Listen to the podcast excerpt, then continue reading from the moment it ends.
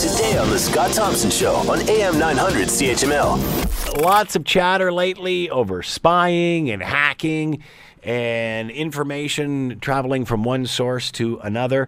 New documents released by WikiLeaks allege. Did you see this on the news last night? New documents released by Wiki, uh, WikiLeaks allege that there's a CIA surveillance program that targets everyday gadgets we use. This program, it's alleged, can turn our devices into recorders uh, and you know record our conversations, whether it is a toy, a phone, a TV, a car. Who knows? But are they doing it to you? Uh, Doug Harris is with us, Insignis Strategic Group terrorism expert, and on the line with us now. Hello, David. How are you today? Oh, doing fine, thanks, Scott. Thank you for taking the time. We always appreciate it. Uh, should we be more concerned with WikiLeaks or the CIA spying on us?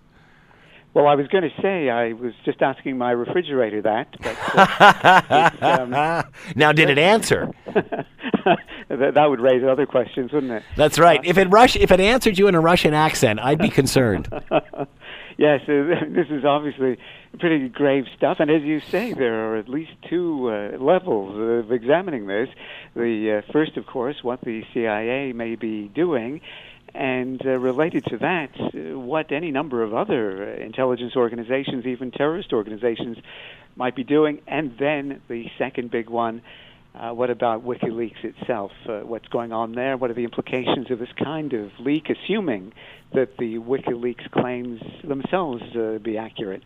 Altogether, though, if you assume there is accuracy in this, there's a quite a complicated series of issues.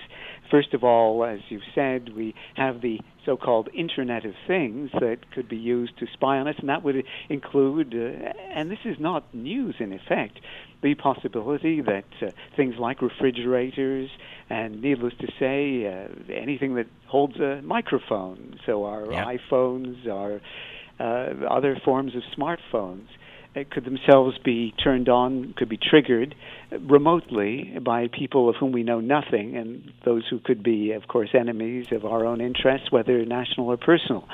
And uh, as uh, WikiLeaks has gone to some lengths to underscore, if virtually anybody could be vulnerable to this, that anybody could include uh, those at the highest levels of government, their relatives and loved ones. Uh, on it goes, and that giving, therefore, one would assume, at least if you have this kind of capacity, a near universal look in to the policies and processes of government and into the private lives of all concerned, which then raises a particularly insidious possibility, and that is that even if, say, given decision makers now and in the future are aware that they have revealed things through uh, what they may have communicated by voice or email in uh, in their own systems, that those things may now and may have for some years been under the control of uh, alien entities. And what effect could that have then on their decision making? Let me give you a possible example. We've heard something about Russia lately, as you know, in the United States context in particular, and they've been known for many, many years to have a, an aggressive and fairly capable uh, penetration service, electronically and otherwise. So, what happens if you're some kind of decision maker? You're a parliamentarian, and uh, you are aware that you may have revealed things that could be embarrassing, maybe just about other political colleagues uh, in the course of some of the uh, unseemly exchanges that seem to, to go on in these realms. Um, even if nobody has made representations or threats to you about your own history, you may be well aware that you could be vulnerable. So, would you tend, therefore, to avoid getting involved in debates that might look at seriously examining the, in this case, Russian threat?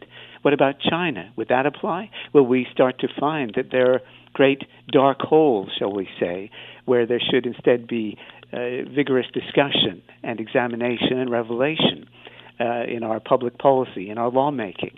Uh, this is potentially an insidious thing, and uh, you know that is before we look into any number of other revelations that have come out of this, including the fact that uh, it's alleged that Frankfurt, Germany, and the consulate of the United States there is being used as a major uh, clandestine uh, uh, communications monitoring hub, uh, and that covering not merely Europe, as significant as that would be, but also the all sensitive Middle East.